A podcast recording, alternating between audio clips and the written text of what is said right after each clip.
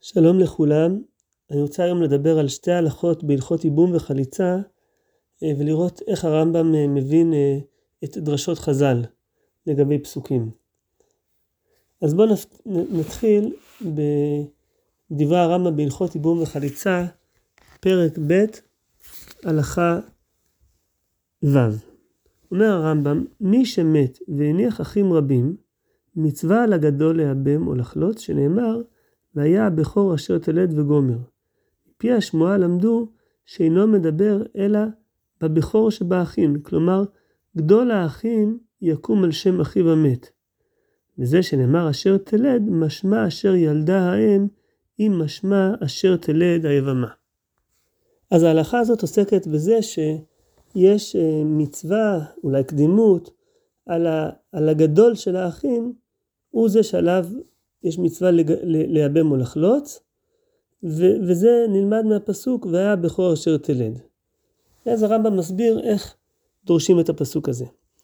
אז אולי לפני שנסביר את דברי הרמב"ם, נתבונן רגע בפסוק הזה. פסוק נמצא בדברים, פרק כ"ה, פסוק אה, ו', אני אתחיל אולי מהפסוק לפני כן, פסוק ה', כי ישבו אחים יחדיו ומת אחד מהם ובן אין לו, לא תהיה אשת המת החוצה לאיש זר, יבמה יבוא עליה ולקחה לו לאישה ואימה. והיה בכור אשר תלד יקום על שם אחיו המת ולא ימחה שמו מישראל. אז, אז מה הכוונה של הפסוק הזה? והיה בכור אשר תלד יקום על שם אחיו המת. אז אפשרות אחת של קריאה, אה, וזו אולי הקריאה הכי אה, מילולית, הכי דווקנית, והיה בכור אשר תלד, כלומר הבן הבכור שהיבמה תלד ל, ליבם, יקום על שם אחיו המת. מה זה יקום על שם אחיו המת? אז פה השאלה עד כמה אנחנו אה, מפרשים את זה ממש אה, שם במשמעות ה, של, של, של, של אותו שם של האח, או במשמעות כללית יותר. חלק מהפרשנים, למשל אברבנאל, וגם אה, ככה גם נשמע משמע באבן עזרא, שהכוונה היא שאותו בן של ה... שנולד להם, יקראו לו בשם שקראו ל... ל... לאח שנפטר. אם קראו לאח שנפטר יוסי, אז גם לבן הזה שייוולד יקראו יוסי. זו אפשרות אחת, שכמו שאמרתי, חלק מהפרשנים מסבירים כך. אז את האפשרות הזאת אה, הרמב"ן שולל. ואני אקרא את לשונו של הרמב"ן, והיה הבכור אשר תלד, איננו כפשוטו שיקראו הבן הראשון בשם המת, ראובן או שמעון כמוהו. והוא מביא הוכחה לזה, שהרי בבועז נאמר, ולא יכרת שם המת מאם אחיו ומשאר מקומו, ולא קראו אותו מחלון. כלומר, הנה אנחנו מוצאים שיש לנו, אה, אה, דו, יש לנו במגילת רות תיאור של משהו שהוא סוג של ייבום, ושם אה, נאמר שלא יכרת שם המת מאם אחיו, כשבועז לוקח את רות לאישה, ולבן שנולד לא קראו מחלון, קראו עובד. אז מפה רואים שזה לא, זה לא כפשוטו. והרמב"ן ממשיך ואומר, אבל הכתוב הזה על דרך האמת הבטחה, והנה הוא כפשוטו.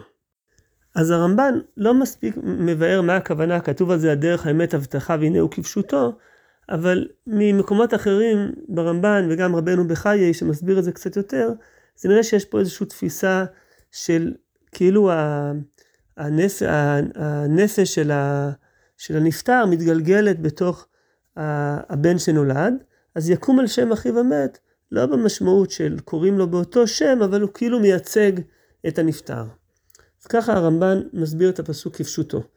רק בהערת אגב, אני רוצה להעיר נקודה מעניינת ששמתי לב פעם, שבדברי הימים יש רשימה של uh, תולדות, ומופיע שם ככה, בני שלה בן יהודה, ער אבי לך ולעדה אבי מרשה, ומשפחות בית עבודת הבוץ לבית השבע. אז, אז רואים ששלה קרא לבן שלו ער.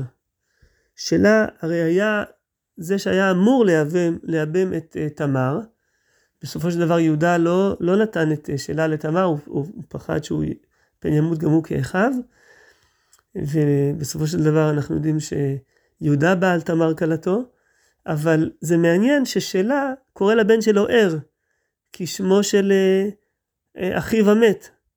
אז אה, אולי זה איזשהו רמז לכיוון הזה של יקום על שם אחיו המת, כפשוטו, כפשוטו של ממש יקום בשם שלו. אבל הרמב"ן, כמו שאמרתי, הוא שולל את זה, והוא מפרש במובן יותר כללי, במובן יותר מופשט.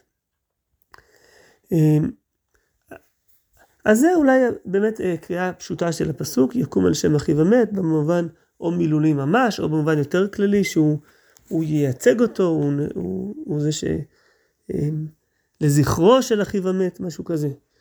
אבל חז"ל דרשו מהפסוק הזה שמצווה על הגדול להבן. אני רוצה לקרוא את אה, דברי הגמרא במסכת יבמות, דף כ"ד עמוד א', זה גם נמצא בספרי אה, בדברים, ברפ"ט, אבל אני אקרא את זה מהגמרא. תנו רבנן והיה הבכור, מכאן שמצווה בגדול לייבם. אשר תלד פרט לאילונית שאינה יולדת. יקום על שם אחיו לנחלה. אתה אומר לנחלה או אינו אלא לשם. יוסף, קוראים אותו יוסף. יוחנן, קוראים אותו יוחנן. נאמר כאן יקום על שם אחיו. ונאמר להלן על שם אחיהם יקראו בנחלתם. מה שם האמור להלן נחלה, אף שם האמור כאן לנחלה. ולא ימחה שמו פרט לסריס ששמו מחוי. אז יש לנו פה אה, מדרש הלכה שדורש את אה, חלקי הפסוק, ואני אעבור עוד פעם על, ה, על הדרשות השונות. והיה הבכור מכאן שמצווה בגדול לאבם. עוד מעט ננסה להבין איך לומדים מהמילים והיה הבכור שמצווה על הגדול לאבם. אשר תלד, פרט לאלונית שאינה יולדת. כן, זה דווקא מובן, הדרשה הזאת. כן, זאת אומרת, הבכור שהיבמה תלד, אז uh, מפה לומדים שאם היבמה הזאת לא, היא לא יכולה ללדת, אז uh, אין עליה uh, חובת ייבום. והחלק הבא בדרשה, יקום על שם אחיו, אז פה המדרש אומר שזה לנחלה, כלומר הוא, הוא, הוא, יורש את, ה, את, ה, את האח הנפטר, פה זה מוסב על האח המייבם, כן? יקום על שם אחיו, הוא יורש את שם אחיו, ו, ופה המדרש גם שולל את האפשרות שלבן אה, שנולד יקראו בשם של האח הנפטר, כן? הוא מעלה את האפשרות שאולי אם קראו לו יוסף יקראו לו יוסף, יוחנן קוראים לו יוחנן, ואז דוחים את זה. עכשיו צריך לשים לב שיש פה בעצם, אה, יש פה ש, שתי נקודות בדרשה הזאת. מצד אחד, על שם זה לא השם, אלא ה, אה, לנחלה, אבל גם מי הנושא פה? לפי האפשרות של יקום על שם אחיו, יוסף קוראים אותו יוסף, זה מוסב על הבן שנולד. אבל לפי המסקנה של הדרשה פה, לנחלה, בעצם מי שיורש זה האח, ולא הבן. האח, הוא, האח המייבם, הוא יורש את אחיו המת. יש פה שני שינויים ממה שהיה אפשר לקרוא את הפסוק. והדרשה השלישית, ולא ימחה שמו פרט לסריס ששמו מחוי, כלומר אם האח הנפטר היה סריס, שגם ככה לא היה יכול להיות לו צאצאים, אז גם כן על האישה הזאת לא חלה חובת ייבום. זה גם כן יותר פשוט. אמר רבא, אף על גב דבכל התורה כולה אין מקרא יוצא מידי פשוטו, הכה עתי גזירה שווה, פיקטי מפשטי לגמרי. כלומר במקרה הזה הדרשה היא לא מוסיפה עוד איזשהו פרט, איזשהו ריבוי או משהו כזה, אלא יש פה ממש, אה, הדרשה היא, היא מפקיעה את הפשט של הפסוק. אה, ככה אומרת הגמרא. באמת צריך לשים לב שיש פה איזשהו קושי מובנה בתוך הדרשה הזאת של הגמרא. כי בעצם הדרשה הזאת יוצרת סתירה פנימית בהבנה של הפסוק. והיה הבכור, מכאן שמצווה בגדול לייבם, זה נשמע כאילו כשאנחנו מדברים על הבכור, אין הכוונה לבן שייוולד, כמו שאולי ההבנה הפשוטה של הפסוק, אלא הבכור זה מוסב על היוון. וגם בהמשך, יקום על שם אחיו, מי יקום על שם אחיו? האח המייבם, ולא הבן שנולד. בניגוד אולי לפשוטו של הפסוק, כמו שהרמב"ן אמר, שהבן שנולד, הבכור, הבן הבכור שנולד, יקום על שם אחיו המת, הוא יקום על שם האח הנפטר, אז הדרשה דורשת שזה מוסב על האח המייבם, והיה הבכור מצווה בגדול להבן, יקום על שם אחיו לנחלה. מצד שני, אשר תלד, זה מוסב על, על, על, על, על היבמה, פרט לאיילונית שאינה יולדת. אז, אה, אבל היא יולדת, כתוב הבכור אשר תלד. אז אה, יש פה, יש פה בעיה בתוך הפסוק עצמו, שהוא כאילו לא מסתדר בתוך עצמו לפי הדרשה הזאת.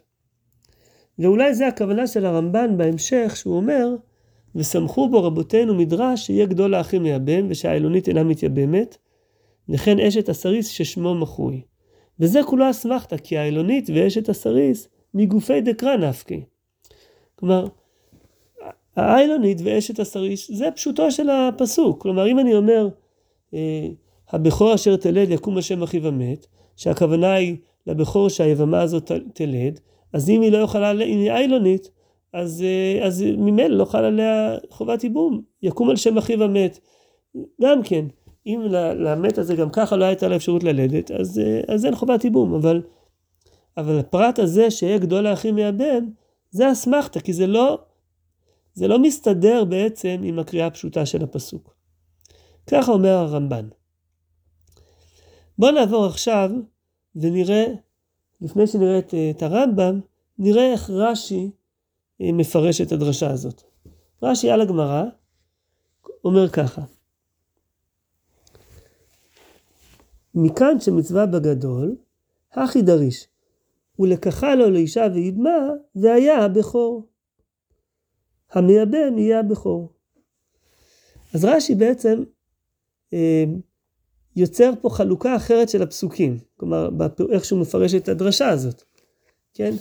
אם, אם אה, בפסוק לפני זה כתוב, אה, יבמה יבוא, יבוא עליה ולקחה לו לאישה ואיבמה, זה סוף פסוק, ואחר כך והיה בכור אשר תלד יקום על שם אחיו המת, אז רש"י אומר, הדרשה דורשת, ולקחה לו לאישה ואיבמה, והיה הבכור. הבכור הוא זה שמייבם את האישה. אשר תלד, ממשיך רש"י, ואותה יבמה תהיה ראויה ללד פרט לאלונית. יקום היבם על שם אחיו לנחול נחלתו, ולא יחלקו חב עמו. אז רש"י פותר את, הקושי, הוא אומר, בעצם אנחנו צריכים לקרוא את הפסוק, לקטע אותו לשלושה חלקים שלא קשורים אחד לשני. והיה הבכור, הוא המשך של הפסוק הקודם. כן, ולקחה לו אישה ואימה, והיה הבכור, הוא זה שיבם. אחר כך, משפט חדש, אשר תלד. היבמה צריכה להיות ראויה ללדת. ללדת. ואחר כך יקום על שם אחיו המת, זה מוסב אה, על היוון, שהיוון יקום על שם אחיו המת. אז, אז רש"י אולי מסביר איך הדרשה עובדת, אבל באמת יוצר לנו פה משהו מאוד מוזר. הפסוק יוצא מאוד מקוטע, כל חלק הוא לא קשור לשני, זה לא באמת קריאה תקנית של אה, לקרוא והיה בכור, הוא ככה לא ישב עימה והיה בכור, ואז משפט נפרד אשר תלד, ואחר כך יקום על שם אחיו המת. עכשיו אפשר להגיד, ככה זה דרשות, דרשות הן לא, לא בדיוק מחויבות לפשט ול, אה, ולתחביר, אבל בואו נראה מה הרמב"ם עושה. אז אני חוזר ללשון הרמב"ם, והרמב"ם אומר, מפי השמועה למדו שאינו מדבר אלא בבכור שבאחים. כלומר, גדול האחים יקום על שם אחיו המת. וזה שנאמר אשר תלד, משמעו אשר ילדה האם, אני אעצר פה רגע. כלומר, והיה הבכור אשר תלד, והיה הבכור אשר תלד, אימא של, ה, של האח הנפטר. אז הבכור שהאימא שלו, של האח הנפטר ילדה, זה גדול האחים, הוא מהבן והוא יקום על שם אחיו המת לנחלה. אז רש"י, בעת, הרמב"ם, הוא יוצר פה קריאה קוהרנטית של הפסוק. כל הפסוק הולך חלק עכשיו. כלומר, הוא הולך חלק מבחינת, זה לא בדיוק הפשט אולי, אבל, אבל הקריאה היא חלקה, כל הפסוק אפשר לקרוא אותו אה, כמקשה אחת. בפירוש פירוש המשנה הרמב"ם טיפה מרחיב את העניין הזה, והוא אומר, אה, זה שאמר השם והיה בכור אשר תלד, זה נמצא בפרק ב' משנה ח' במשנה ביבמות, לפי שכוונתו בכך אשר תלד אם המת, ותלד במקום ילדה, שפעמים משתמשים בפעלים העתידיים במקום העבר. כלומר, אומר, זה שכתוב אשר תלד, ואני מפרש את זה אשר ילדה, זה אפשרי בגלל שהפעמים משתמשים בפעלים העתידיים במקום העבר. זאת אומרת, לפעמים פועל בלשון עתיד משמעו אה, על העבר. אז ככה הרמב"ם מסביר מבחינה לשונית את הדרשה של, של, ה, של המדרש הזה, איך הם דורשים את הפסוק. עכשיו צריך לשים לב, אבל לסוף של דבר הרמב"ם, הרמב"ם, אם אני חוזר ללשון הרמב"ם, הוא אומר, וזה שנאמר אשר תלד, משמעו אשר ילדה האם, אם משמע אשר תלד היבמה. כבר הרמב"ם לא מוותר גם על הקריאה הפשוטה של הפסוק שאשר תלד הכוונה היא שהיבמה תלד. למה הרמב"ם לא מוותר? בגלל שיש לו עוד דרשה, הרי המדרש דרש את המילים אשר תלד פרט לאילונית שאינה יולדת. וכך הרמב"ם בעצמו בפרק ו', הלכה ח', הוא מדבר על אלו שהן פטורות מן החליצה ומן הייבום, אז הוא מזכיר שם ברשימה את האילונית, והוא אומר, והיה בכל אשר תלד פרט לאילונית שאינה ראויה לילד מתחילת בריאתה. אז, אז הוא לא יכול לוותר על הקריאה היותר פשוטה של אשר תלד, שזה הכוונה היא לא, לאישה, ליבמה. לכן הוא אומר פה שבעצם יש פה קריאה כפולה של הפסוק. יש פה קריאה אחת של משמעו אשר ילדה האם, אבל ביחד עם זה יש משמע אחר, אם משמע אשר תלד היבמה. אה, מי שירצה יכול לעיין בתוספות יום טוב אה, על המשנה אה, בפרק ב' משנה ח', שקראתי מקודם מצווה בגדול הבן, תוספות יום טוב באמת עוסק בשאלה למה הרמב"ם מביא את הדרשה הזאת והוא אומר בעצם, הוא אומר, אני אקרא קטע קטן, הוא אומר, הוא אומר, וקשה, למה הרמב"ם פירש את האשר ילדה, אשר תלד במשמעות של אשר ילדה, אם המת, הוא אומר, וקשה שהרי תלמוד הדרשה אחרת דרשה, דרשה, אה, כמו שכתב הברטנור, הפרייט לעילונית, וגם הרמב"ם אתיקה, פרק ו' מלכות ייבום, אלא משום דפשטי דקה מתעקר לגמרי, סובר הרמב"ם שאי אפשר לומר כן שלא יהיה פשט מובן למקרא.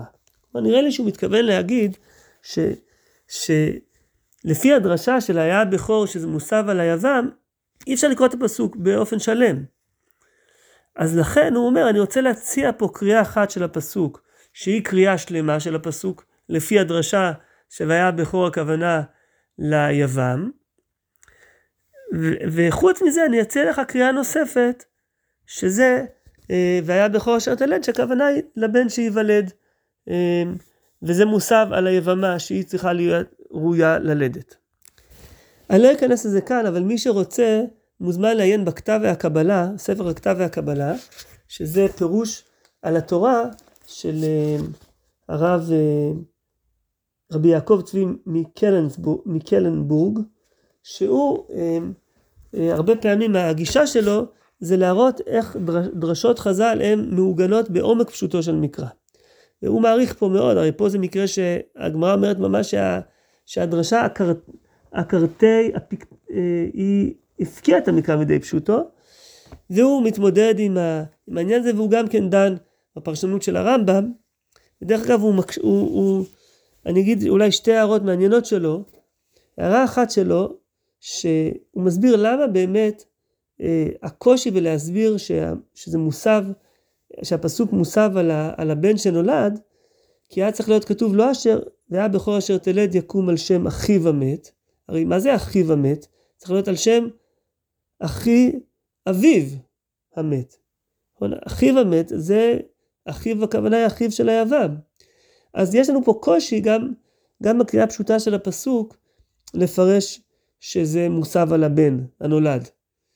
הוא גם כן מקשה על הפירוש של הרמב"ם, הוא אומר לפי שאם אתה מפרש אשר תלד אם המת, אז הוא מקשה עליו, קושייה מעניינת, קושייה למדנית, הוא אומר, הרי אנחנו יודעים שבענייני, אה, בדיני ייבום, האחים שמייבמים זה רק אח מהאב, לא אח מהאם. אם יש מישהו שהוא אח מהאם ולא אח מהאב, הוא לא יכול לייבם. אז איך אפשר לפרש את הפסוק, והיה בכור אשר תלד האימא של האח הנפטר, הרי זה בכלל לא קשור, לא, לא, לא קשור לאימא, זה קשור, קשור לאבא. אחווה מהאבא ולא מהאימא. זו הערה מעניינת, אני לא יודע מה הרמב"ם יענה על הקושייה הזאת. אה, בכל מקרה, אני רוצה לחזור לרמב"ם ולאמירה העקרונית פה שיש. יש פה בעצם ברמב"ם, אנחנו רואים, אני חושב שיש פה גישה שאומרת, אני יכול לקרוא את הפסוק בכמה כיוונים, אני יכול לדרוש אותו באופן אחד, ואני יכול גם לפרש אותו באופן אחר. ושתי הקריאות הן לא, אפשרות, אני יכול לפרש אותו באופן אחד ולהסיק מזה מסקנות הלכתיות, ואני יכול גם לפרש אותו באופן שני ולהסיק מזה גם כן מסקנות הלכתיות. אין לרמב"ם בעיה לקרוא את הפסוק קריאה אה, כפולה. אז זו נקודה מעניינת אה, לחשוב עליה, ו... ואני רוצה רק לסיים בעוד דוגמה שהיא לא בדיוק אותו דבר, אבל לי לפחות היא מזכירה את הגישה הזאת של הקריאה הכפולה של הפסוקים, וזה בהלכות סוטה. ובזה אנחנו נסיים. בהלכות סוטה, הרמב"ם אה, מדבר על זה שהיו אה, מאיימים על הסוטה אה, כדי שלא תשתה. זה נמצא בפרק ג' הלכה ב', אה, הוא אומר ככה, אני קורא מאמצע ההלכה, אומרים לביתי הרבה קדמוך ונשטפו, ואנשים גדולים ויקרים תקף יצרן עליהן ונכשלו. רוצים לשכנע אותה ש, שאם היא באמת אה, אה, זנתה תחת בעלה, שהיא תודה ולא תשתה את המים. אז אומרים, יש הרבה אנשים גדולים שהם נכשלו, אז, אה, אז, אה, אז גם אם את נכשלת, את בחברה טובה, כמו שאומרים. ומגידין למעשה יהודה ותמר כלתו. קודם הזכרנו את יהודה ותמר, אז, אז מזכירים את הסיפור הזה שגם יהודה נכשל, ואפשר להוסיף אולי שגם יהודה נכשל והוא הודה גם. כן, ככה הגמרא אומרת.